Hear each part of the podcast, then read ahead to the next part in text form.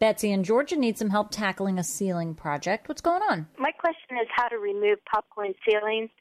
Um, we have a bonus room above our garage that the popcorn ceiling was falling down in spots. Okay. And we scraped and scraped, and we wasn't getting very far with it. And we damaged the drywall with gouges mm. from being scraped.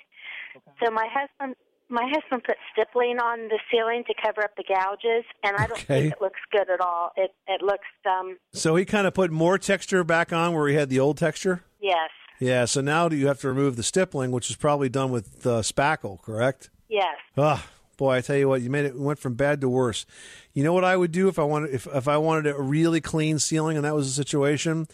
I would knock down as much of that as, as was physically possible so it's nice and flat, make sure as much of the popcorn is gone as possible, and then I would put a second layer of drywall over the whole thing, tape it, prime it, paint it, and be done with it. You'll have a brand new ceiling. Bury it. Hide it. I'm like, bury it. Because that, that drywall is probably so damaged now from the scraping off of the old popcorn to the adding of the of the stipple, and then you're going to have to sand and get rid of that. I just don't think that, that all the work that's going to be worth you putting into that is just not worth it. You're, you're just not going to get a really clean look. So why don't you just put a second layer of drywall over it? It's really clean, easy to do, and it will look much, much better in the long run. All right. And then we ha- our other ceilings have popcorn, but we haven't tackled that. So is there an easier way to get it off? Well, here's the right way to do it is that you would dampen it and then you would scrape it. So you use like a paint sprayer or like a garden pump sprayer, and then you just lightly spray that on the ceiling, you know, get it wet. You're going to have to cover everything. It is a messy job.